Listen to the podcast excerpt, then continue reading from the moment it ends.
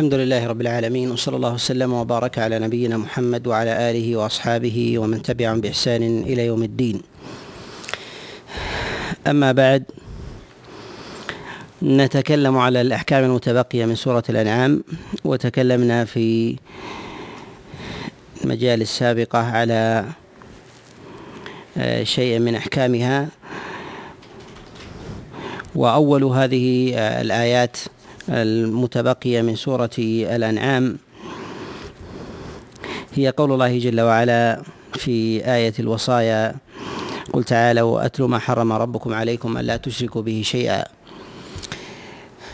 هذه الآية من أواخر ما نزل على رسول الله صلى الله عليه وسلم وهي من المحكمات كما قال عبد الله بن عباس. حين كلامه على قول الله جل وعلا هو الذي أنزل عليك الكتاب منه آيات محكمات هن أم الكتاب وأخر متشابهات. قال من المحكمات؟ هي قول الله جل وعلا قل تعالوا اتلوا ما حرم ربكم عليكم وما بعدها من آيات. يعني الآيات الثلاث. وهذا قد جاء كذلك أيضا عن غيره من السلف من أصحاب عبد الله بن عباس وغيرهم. فهذه الآية هي من الآيات المحكمات. ومعلوم أن سورة الأنعام هي سورة مكية ولكن هذه الآيات هي آيات مدنية. فإن السورة قد تكون آه، مكية آه، بإجمالها ولكن ببعضها تكون مدنية وكذلك أيضا وكذلك أيضا العكس. فقد تنزل آيات من سورة مجملة آه، في مكة والمتبقي منها يكون يكون في المدينة ويطلق عليها في ذلك على الأغلب على التغليب تنسب الصور من جهة المكية والمدنية.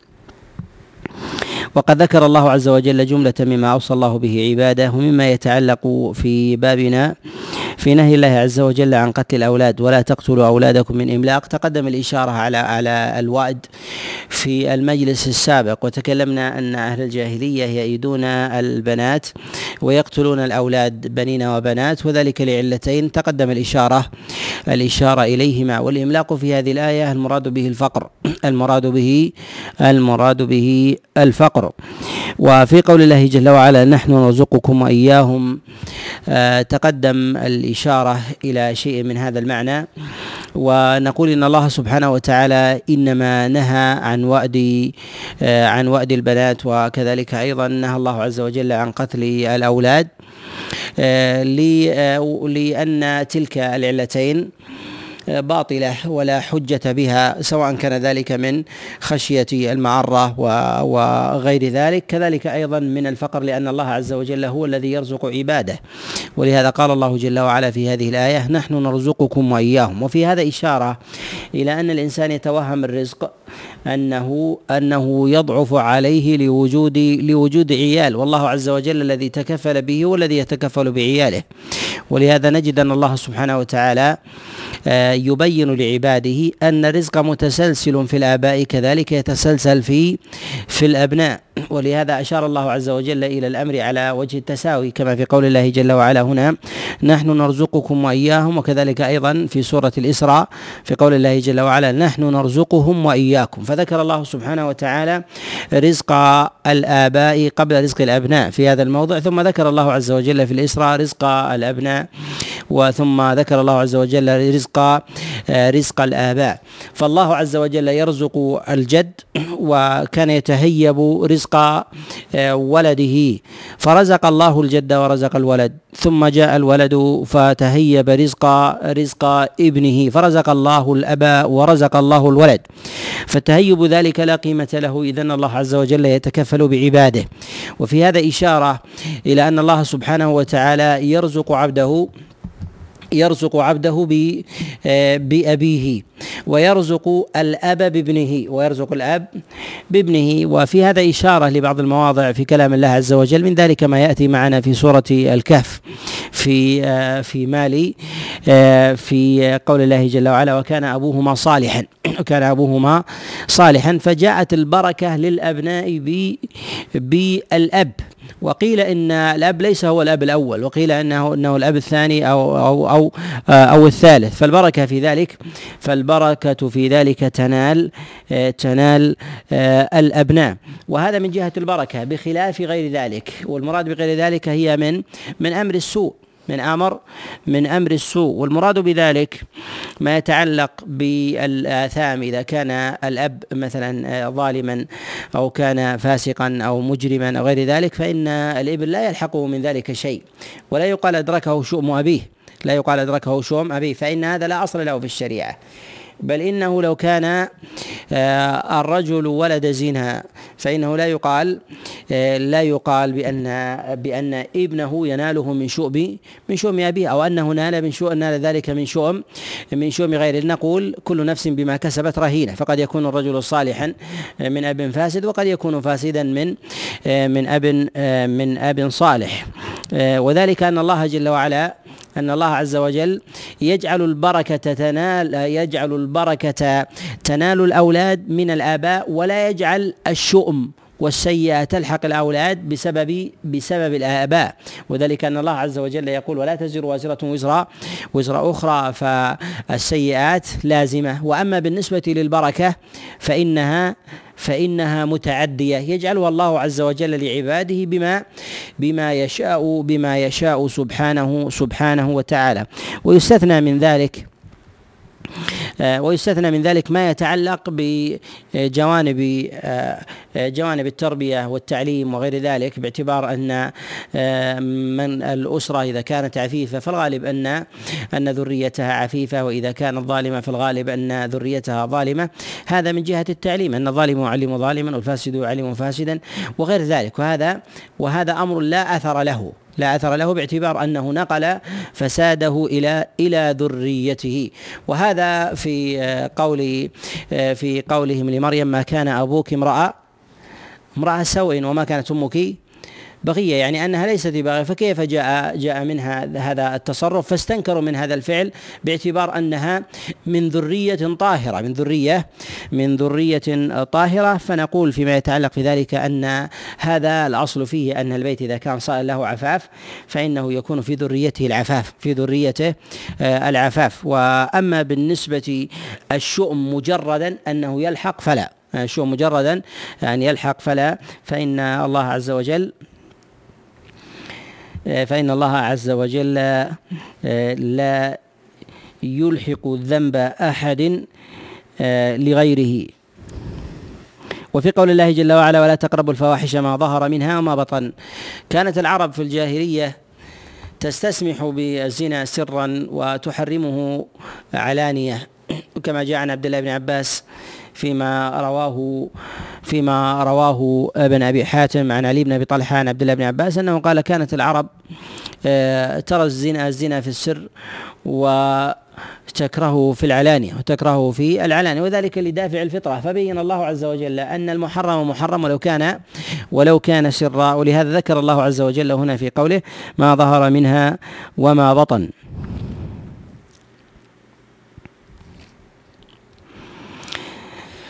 ثم في قول الله جل وعلا ولا تقربوا مال اليتيم إلا بالتي هي أحسن حتى يبلغ اشده تقدم معنا الكلام على أحكام اليتيم وذلك في موضعين. تقدم معنا في سورة البقرة في قول الله جل وعلا يسألونك عن اليتامى قل إصلاح لهم خير وكذلك أيضا تقدم معنا في أوائل سورة النساء.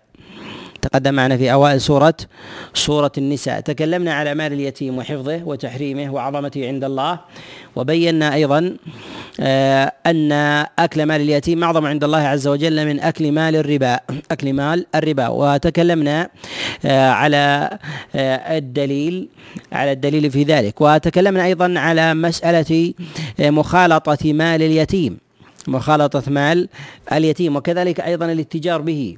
وكذلك أيضا تكلمنا عند قول الله جل وعلا ابتلوا اليتامى حتى إذا بلغوا النكاح فإن آنستم منهم رشدا فادفعوا إليهم. أموالهم تكلمنا على مسألة على المسألتين. المسألة الأولى ما يتعلق بحبس مال اليتيم وزمن دفعه إليه. وكذلك أيضا تكلمنا على على مسألة سن سن الرشد وكذلك الأشد. وما المعنى في ذلك؟ وخلاف العلماء في هذا. وفي قول الله جل وعلا حتى يبلغ أشده. المراد بالأشد هو الرشد المذكور في سورة النساء هو الرشد المذكور في سورة النساء واختلف العلماء في تقديره واختلف العلماء في تقديره. منهم من قال إن الأشد هو الحلم وهذا جاء عن بعض السلف وبعض الأئمة جاء عن عمرو بن شراحيل الشعبي وجاء أيضا عن الإمام مالك. ومنهم من قال إن المراد آه، به هو بلوغ, بلوغ السن الثامنة عشرة. ومنهم من قال هو بلوغ الخامسة والعشرين وهو قول أبي حنيفة وقول أبي حنيفة. ولكن الناظر لأسلوب القرآن وكذلك أيضا ظواهر السنة يجد التفريق بين بلوغ الحلم وبين وبين الرشد وبين الرشد. فكلا المعنيين استعملا في الكتاب وكذلك أيضا استعملا في السنة. فلزم من ذلك فلزم من ذلك هو التفريق بينهما. هو التفريق بينهما. التفريق بينهما ولهذا نقول إنه لا يلزم من الرشد لا يلزم من البلوغ رشدا لا يلزم من البلوغ رشدا ويلزم من الرشد بلوغ ويلزم من الرشد بلوغ. فقد يبلغ الصبي ولكنه ليس براشد وذلك لسفه في تصرفه أو ضعف في عقله أو عدم إدراك ودراية فربما يغلب أو يسرق أو غير ذلك. فحينئذ نقول إنه ليس براشد. ليس براشد. ولو كان الحلم والرشد والأشد واحدا لاستعمل في هذا الموضع لاستعمل في هذا في هذا الموضع. ولهذا نقول إن الحلم يتعلق بأمر البلوغ وهو وهو الشهوة وهو الشهوة. لهذا ذكر الله سبحانه وتعالى في أبواب الاستئذان وكذلك أيضا الاطلاع على العورات ويأتي معنا الكلام على ذلك. وذلك لأن هذا الميل هو ميل لا يتعلق به كمال عقل وإنما به وإنما به آه، ظهور شهوة. وأما ما يتعلق في هذه الآية فالمراد بذلك هو المراد بذلك هو كمال العقل المراد بذلك هو كمال العقل. فذكر الأشد وذكر ذكر الرشد. وعلى هذا نفرق بين نفرق بين بلوغ الحلم وبين وبين بلوغ الأشد وكذلك أيضا الرشد. ويرجع إلى كلامنا فيما يتعلق في سورة في سورة البقرة وكذلك أيضا في سورة النساء في الكلام على مال على مال اليتيم. وفي قول الله جل وعلا وأوفوا الكيل والميزان بالقسط. لا نكلف نفسا إلا وسعها. وإذا قلتم فاعدلوا ولو كان ذا قربى وبعدل أوفوا تقدم معنا في سورة النساء أيضا الكلام على الشهادة على الأقربين الشهادة على الأقربين في شهادة الولد على والده والوالد على ولده وكذلك أيضا القرابات آه، الإخوة فيما بينهم الزوج لزوجها والزوج لزوجه وذكرنا الظنة في ذلك وتكلمنا أيضا آه، على ما يروى عن رسول الله صلى الله عليه وسلم أنه قال لا تجوز شهادة آه، ذي غمر على أخيه ولا ولا الظنين ولا الظنين ويرجع إلى إلى كلامنا في ذلك وهذه الآية الآية متعلقة بذلك بذلك بذلك المعنى. في قول الله جل وعلا بعد ذلك قال الله سبحانه وتعالى قل إن صلاتي ونسكي ومحياي ومماتي لله رب العالمين. في هذه الآية جملة من المعاني منها الإشارة إلى آه الإشارة إلى أن أحكام الله عز وجل شاملة في جميع المواضع وليست محدودة بزمان ولا بمكان. وذلك في قول الله جل وعلا ومحياي ومماتي. فالممات يكون على الفطرة ويلحق الإنسان في ذلك أن أنه يؤمن أنه في ملك الله وتصرفه في الآخرة فيعتقد ذلك. وهذا يتعلق بمسائل الإيمان في قول النبي صلى الله عليه وسلم كما في حديث جبريل أن تؤمن بالله وملائكته وكتبه ورسله وبالقدر خيره وشره والبعث بعد الموت. وما يتعلق بالحياة والعبادة. والعبادة عامة ولهذا علقها بالحياة ما دام حيا. والحياة في ذلك على اختلاف زمانها ومكانها. فإذا كان الإنسان في موضع عبادة وغير في أو في غير موضع عبادة. ولهذا يقول النبي صلى الله عليه وسلم اتق الله حيثما كنت. في هذا رد آه، على آه، على آه، بعض الأفكار وكلام بعض الزنادقة من العلمانيين والليبراليين الذين يجعلون الذين يجعلون العبادة محصورة في موضع معين وذلك في دور العبادة والمساجد وغير ذلك وعدم دخولها في عموم شأن الحياة وعدم دخولها في شأن في شأن الحياة. الآيات فهذا آه، فهذا من وجوه إبطالها لأن ما يتعلق بحق الله عز وجل هو حق للإنسان ما دام حيا. وربط الأمر بالحياة وما ربط بالزمان وما ربط بالمكان وما ربط بالمكان. ولهذا قال الله جل وعلا قل إن صلاتي ونسكي ومحياي ومماتي لله رب العالمين. لله رب رب العالمين. وكذلك أيضا في إشارة إلى حديث علي بن أبي طالب وفي صحيح مسلم في آه، في دعاء الاستفتاح. دعاء الاستفتاح في قول الله جل في قول النبي صلى الله عليه وسلم إني وجهت وجهي الذي فطر السماوات والأرض. إن صلاتي ونسكي ومحياي وماتي لله رب العالمين. لا شريك له بذلك أمرت أنا والمسلمين. وتأول لهذه الآية وتأول لهذه آه، لهذه لهذه الآية. و من هذا يأخذ بعض العلماء آه، بعض العلماء النية للصلاة في ابتداء الصلاة. أن الإنسان ينوي ويتلفظ بنيته. وهذا القول آه، لا يعرف في كلام السلف لا من الصحابة ولا من التابعين آه، ولا من أتباعهم ولا قول الأئمة الأربعة إلى ما جاء الإمام الشافعي رحمه الله في الجار بالنية في الصلاة جار بالنية في الصلاة قبل الصلاة. لهذا نقول إن الجهر بالنية ليس ليس من السنة بل خلافها. ليس من السنة بل خلافها. وأما هذه الآية وتعول وتعول الحديث فيها كما جاء في حديث علي بن أبي طالب آه، في الصحيح آه، نقول إن المراد بذلك هو في داخل الصلاة هو في داخل الصلاة فهو دعاء استفتاح وليس قبلها وليس قبلها. وأما الأئمة الأربعة فلا يثبت عن واحد منهم أنه قال بالجهر أنه قال بالجهر بالنية وإنما هو بعض أصحاب الأئمة من أتباع أبي حنيفة وكذلك الشافعي وكذلك أيضا الإمام مالك وأيضا بعض وأيضا بعض بعض الفقهاء آه، الفقهاء من الحنابلة. ونقول إن هذا ليس من السنة باعتبار عدم ورود دليل فيه. وإلا ما يروى في ذلك عن الإمام الشافعي رحمه الله أنه قال بالجهر بالنية في الصلاة. منهم من يأخذ في قول الشافعي رحمه الله وله كلام في كتاب الأم قال الصلاة ليست كالصيام والزكاة.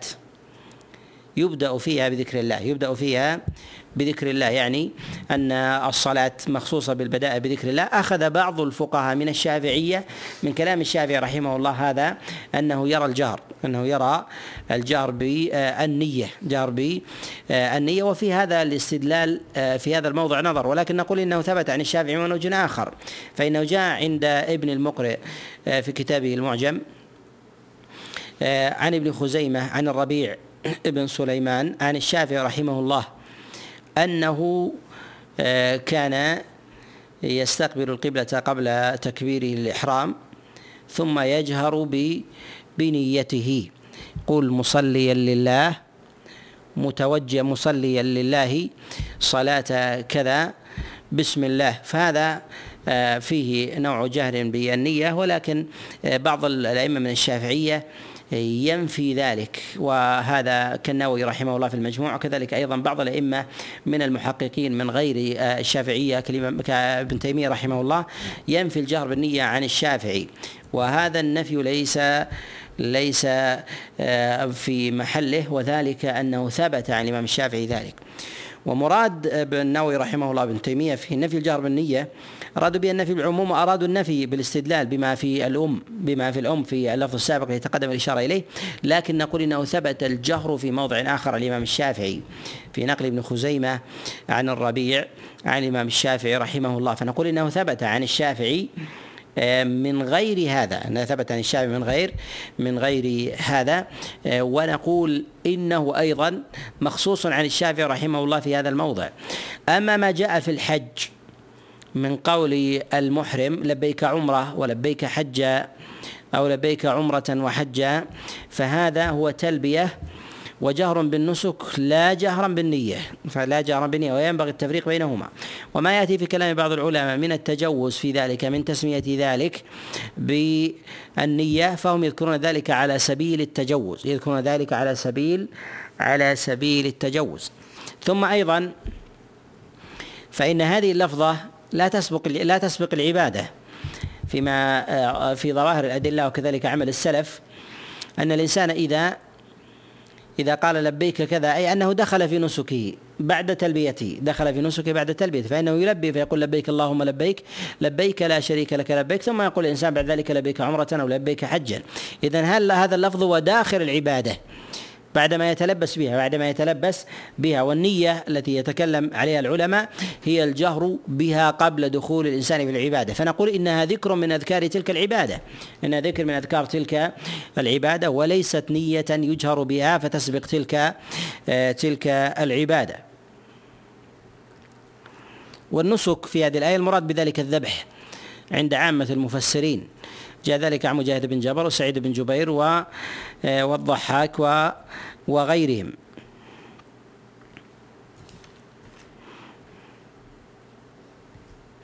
ثم قال الله سبحانه وتعالى قل غير الله أبغي ربا وهو رب كل شيء ولا تكسب كل نفس إلا إلا عليها ولا تزر وازرة وزر أخرى. آه تقدم الإشارة على سبيل الإجمال فيما يتعلق في آه مسألة من المسائل. وهي أن الله سبحانه وتعالى لا يلحق آه، على عبد ذنب غيره.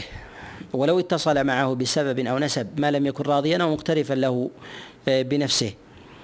آه، وذلك لكمال عدل الله عز وجل لكمال عدل الله سبحانه وتعالى. حتى إن الإنسان إذا كان جالسا أو مخالطا لصاحب فسق فإنه يأثم على فسقه بالمخالطة لا أنه يأخذ أج... يأخذ إثم شارب الخمر. أو كذلك أيضا أنه يأخذ إثم إثم الوالغ في في الدين استهزاء أو غير ذلك. فنقول إنما يرجع إليه بمقدار ما ما يقترف الإنسان وما يرضى. فلقلبه كسب كما أن لجوارحه كما أن لجوارحه كسب. وقول الله جل وعلا ولا تكسب كل نفس إلا عليها. هذا يتعلق ب بالآثام يتعلق بالآثام. ولدينا مسألتان هنا. المسألة الأولى فيما يتعلق بالحسنات التي تصل الإنسان من غير كسبه. الحسنات التي تصل الإنسان من غير من غير كسبه. والمسألة الثانية هي السيئات التي تلحق الإنسان من غير من غير كسبه. نقول الأصل في الحسن في السيئات أنها لا تصل إلى الإنسان ما لم تكن من كسبه. وهذا ظاهر في هذه الآية. ونقول أيضا إن هذا مقتضى عدل الله عز وجل ورحمته سبحانه وتعالى بعباده. وأما ما جاء في حديث عبد الله بن عمر في البخاري وحديث عائشة أيضا في مسلم في قول النبي صلى الله عليه وسلم إن الميت يعذب ببكاء أهله عليه. فنقول ان ما يتعلق بهذا الحديث. هذا حديث يتعلق ب بمسألة كانت أو كان الناس عليها في الجاهلية وذلك أن الميت إذا إذا دنا أجله وعلم بدنو أجله إما لمرض أو أنه يخوض غمار حرب أو نحو ذلك فإنه يوصي بأن يذكر بما كان عليه من محامد. وما كان عليه من ظلم وبغي وغير ذلك وسرف في آه، في عمله فإنه يحب أن يكون كذلك بعد موته. فيجتمع الناس ويتواصون على ذلك فيلحقه ذا فيلحقه ذلك الإثم. وكلما زادوا زاد لأنه كان بأمره وصيته. كحال الإنسان في حال حياته حينما يأمر بقتل يأخذ إثم القتل وحينما يأمر بزنا يأخذ إثم الزنا وحينما يأمر غيره بشرب الخمر أو الكذب وغير ذلك. ولو لم يقترف ذلك الأمر بنفسه لأنه أمر أمر به. كذلك أيضا في الميت إذا أوصى ذريته من بعده آه، أو زوجه بأن آه، ينوح عليهم بعد ذلك فإنه يلحقه في ذلك الإثم. وقد اختلف العلماء رحمهم الله في فهم هذا الحديث. في فهم هذا آه، الحديث منهم من أنكر هذا الحديث وهو وهو مسلك آه، لقلة من العلماء وقال بعدمه ونقول إنه ثابت وهو وهو في الصحيحين وهو في في الصحيحين. ومنهم من قال إن المراد بذلك إذا أوصى وهو على ما تقدم الإشارة الإشارة إليه. ومنهم من قال إن الإثم يلحقه إن الإثم يلحقه وذلك لأخذا بإطلاق هذه الآية والصواب في ذلك أن الإثم لا يلحق الإنسان ما لم يكن راضيا أو آمرا أو آمرا به. أما المسألة الأولى وما يتعلق بلحوق الأجر للإنسان نقول إن هذه المسألة تحتاج إلى بسط وبسطها ياتي بإذن الله عز وجل معنا في سورة النجم وأن ليس للإنسان إلا إلا ما سعى. ولكن على سبيل الإجمال نقول إن النبي صلى الله عليه وسلم قد جاءت عنه نصوص كثيرة في لحوق أجر الغير للإنسان ولو لم يكن عالما به ولو لم يكن عالما عالما به. ومن ذلك ما جاء في صحيح مسلم من حديث أبي هريرة أن النبي صلى الله عليه وسلم قال إذا مات ابن آدم انقطع عمله إلا من ثلاث صدقة جارية أو علم ينتفع به أو ولد صالح يدعو له. من هذه الأشياء ما يعلمه الإنسان وهو الذي وضعه. وذلك الصدقة الجارية التي يجريها الإنسان بنفسه أو يجريها غيره ولو لم يعلم بها كالصدقة الذي يتصدق بها الإنسان من ماله عن غيره فإنها تصله. وكذلك أيضا العلم الذي ينتفع به إذا وضعه الإنسان. في الناس فمن فمن انتفعوا فيه فإن الأجر يصله. كذلك أيضا في قوله عليه الصلاة والسلام أو ولد صالح يدعو له. ومعلوم أن الولد وإن كان أبوه آه، وإن كان أبوه سببا في إيجاده آه، إلا أن الكسب في ذلك مختلف. إلا أن الكسب في ذلك إلا أن الكسب في ذلك مختلف.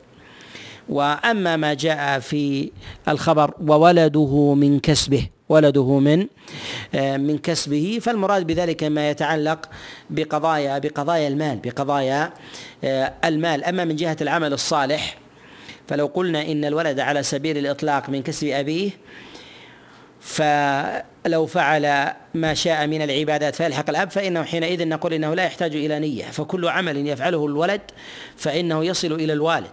وليس كذلك. وكذلك مما يرد معنى الإطلاق في هذا القول أن النبي صلى الله عليه وسلم قيد في الولد الدعاء قال أو ولد صالح يدعو له. ولد صالح يدعو يدعو له. فذكر الدعاء وذكر قبل ذلك الصدقة التي يشترك فيها الولد ويشترك فيها غيره من الأجنبين فلو تصدق الولد أو تصدق أجنبي لرجل معين فإن الصدقة تصله ولهذا قد جاء في الصحيحين أن رجلا جاء إلى رسول الله صلى الله عليه وسلم قال إن أمي ماتت و وأنا غائب. فهل أتصدق عنها ويكفر عنها؟ فقال نعم. فهذا فيه إشارة إلى أن الإنسان ولو لم يوصي بمال فإنه لو تصدق الإنسان عن أبيه أو عن أمه فإنه يصله ذلك فإنه يصله يصل ذلك. وعلى هذا نقول يجمع العلماء ويجمع السلف على أن الصدقة من العمل الذي يصل الإنسان ولو لم يعلم بها الإنسان فيأمر بها سواء كان في حياته أو بعد مماته أو بعد مماته. كانت من ولده أو من غير ولده. كانت من ولده أو من غير من غير ولده. فالصدقة تصل تصل الإنسان وهذا لا خلاف فيه. كذلك أيضا الدعاء. في دعاء الإنسان لغيره. سواء كان لوالده أو لغيره. وإنما ذكر في قوله ولد صالح يدعو له. ولد صالح يدعو يدعو له باعتبار أن أرجى الدعاء الذي يذكر للناس هو دعاء الأولاد والذرية. الأولاد والذرية هذا هو الغالب. وأما إطلاق الصدقة الصدقة جارية يعني هو الذي يجريها وفيه حث لأن يجري الإنسان له صدقة بعد بعد موته وألا ينتظر وألا ينتظر صدقة صدقة غيره. وإنما نسب الدعاء إلى الولد وقيد به ولم تقيد الصدقة مع أنها تصح منهما ويصح الدعاء أيضا من غيره باعتبار الشح. الشح الذي يكون في الذرية أيضا من بعد من بعد أبيهم. فإن النبي صلى الله عليه وسلم أطلق الصدقة قال صدقة جارية يعني أولى أن تتصدق أنت بنفسك لا أن تنتظر صدقة آه، غيرك. وأما بالنسبة للدعاء فذكره للولد لأنه يستسهل غالبا لأنه يستسهل غالبا. والشح يدخل في المال ولا يدخل في الدعاء ولا يدخل في في الدعاء. ولهذا ذكر الدعاء في الولد لأنه يغلب آه، عنده. وأما بالنسبة للمال فإنه لا أحرص على الإنسان من من دعاء الإنسان لنفسه من من صدقة الإنسان لنفسه وإجرائها عليه بعد بعد مماته. وكذلك أيضا فيما يتعلق ببعض الأعمال التي دل الدليل عليها التي دل الدليل عليها ومنها الحج ومنها الحج. وقد دل الدليل على أن الحج والعمرة يصل الغير سواء علم أو لم يعلم. وقد جاء في ذلك أدلة أدلة كثيرة أدلة كثيرة بل كان الإنسان موجودا مكلفا أو غير مكلف كالحج عن الصبي أو الشيخ الهرم أو كذلك أيضا العاقل أو كان ميتا فإنها تصل وكل ذلك ورد الخبر فيه وكل ذلك ورد ورد الخبر الخبر فيه. وعلى هذا نقول إن ما يتعلق بالحج إنه مما يصل الإنسان ولكن قد اختلف العلماء العلماء فيه قد اختلف العلماء فيه. فهل هو على الإطلاق أن الإنسان يتنفل عن غيره؟ ولو كان قادرا. نقول ثمة مسائل قد اتفق العلماء على أنها لا تصل للإنسان حتى في الحج حتى في الحج. كذلك أيضا في الدعاء في الدعاء. أما بالنسبة للحج فنقول إن فريضة الإسلام للمستطيع لا ينوب أحد عن أحد ولا يحج أحد عن أحد. كذلك أيضا في الصيام لا يصوم أحد عن أحد. فالفريضة التي تجب على الإنسان وهو مكلف فإنها لا تصل إلى الإنسان فريضة وإنما تصل إليه نافلة وإنما تصل إليه إليه نافلة. وما كان من الدعاء بمعناه العام مما يجب على الإنسان سواء كان صلاة أو كان ذكرى فمعنى الدعاء عام. فما تعين على الإنسان لا يسقط بقيام غيره عليه وذلك بالصلوات الخمس. مما يجب على الإنسان أن يصلي فلا يقال بأن غيره لو قام بذلك أنها تسقط عنه. كذلك أيضا ما وجب عليه من ذكر ما وجب عليه من ذكر وتعين فإنه حينئذ نقول بأنه لا يقوم به غيره لا يقوم به غيره. ولكن هل يتصل في ذلك النافلة لو أن الإنسان تنفل بالصلاة أو الصيام عن أحد هل يصل ذلك ذلك الأجر؟ أم لا؟ هذا من مواضع الخلاف عند العلماء. وأما آه، بالنسبة آه، لما جاء عن رسول الله صلى الله عليه وسلم نقول إن النصوص جاءت بأصل وجاءت باستثناء. أما الأصل فقول الله جل وعلا وأن ليس للإنسان إلا ما سعى وكذلك بالنسبة للاستثناء نقول ما جاء في حديث أبي هريرة وفي الصحيح. وكذلك أيضا ما جاء في الحج. وأما بالنسبة لبعض المسائل الأخرى هل تلحق بهذا الأصل كالصلاة أن الإنسان يصلي ويهدي ثواب صلاته ويقرأ القرآن ويهدي ثواب قراءته ويذكر الله بتسبيح أو تهليل أو تحميد ويهدي ثواب تسبيحه وتهليله وتحميده. نقول هذه المسألة قد اختلف العلماء فيها اختلف العلماء فيها على قولين. منهم من قال بأن القرب بجميع أنواعها يجوز أن تهدى. يجوز أن أن تهدى سواء كان ذلك لحي أو لميت. لحي أو أو لميت. وهذا القول ذهب إليه جماعة من الأئمة من الفقهاء من أصحاب أبي حنيفة وكذلك أصحاب الشافعي. وجاء أيضا صريحا عن الإمام أحمد رحمه الله فقد ثبت عنه أنه كان إذا أتى مقبرة قرأ سورة الإخلاص وغيرها ثم أهداها لأهل القبور. وهذا الذي رجحه ابن تيمية رحمه الله بأن جميع الثواب يصل ويستثنى من ذلك ما تقدم الاتفاق عليه مما تعين وجب على الأعيان. والثاني ما يتعلق القول الثاني قالوا بأن الثواب لا يصل إلا ما دل عليه الدليل إلا ما دل عليه عليه الدليل وهذا ظاهر قول الشافعي. وهو كذلك أيضا ظاهر عمل السلف. وظاهر عمل السلف.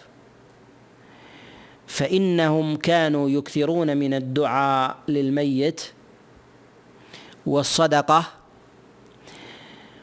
ويتعاهدونه بالحج أو العمرة. ولكن ما حفظ عن أحد من أصحاب رسول الله صلى الله عليه وسلم أنه صلى وأهدى صلاته. أو قرأ القرآن وأهدى قراءته أو جاهد في سبيل الله وأهدى جهاده أو فعل شيئا من الأعمال مما لم يدل عليه الدليل وأهداه مما يدل على أن الاستثناء مقصود. وهو الوارد في حديث أبي هريرة وفي غيره من إهداء القرب. وأما ما يحتج به البعض أن إهداء الحج وكذلك العمرة يلزم من ذلك ما يتبعها من عبادة فإن في الحج صلاة وفيها استغفار تسبيح تهليل وتحميد وتكبير وهذه أذكار.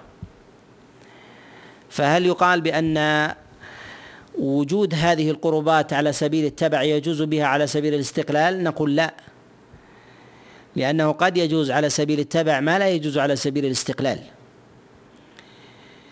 ولو كانت الصلاة تهدى لثبت ذلك عن الصحابة وثبت ذلك عن التابعين وإنما كانوا يكثرون من الدعاء وإنما كانوا يكثرون من الدعاء.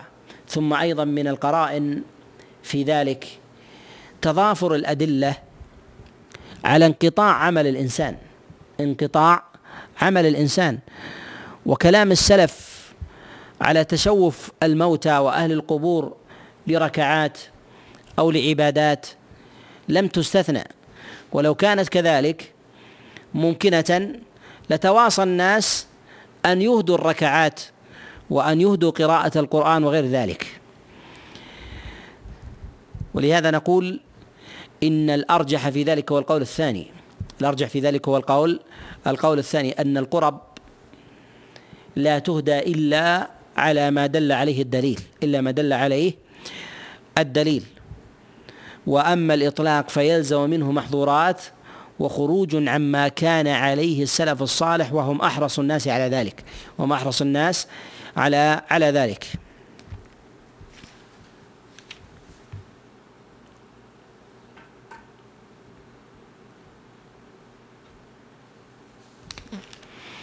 نكتفي بهذا القدر وصلى الله وسلم وبارك على نبينا محمد.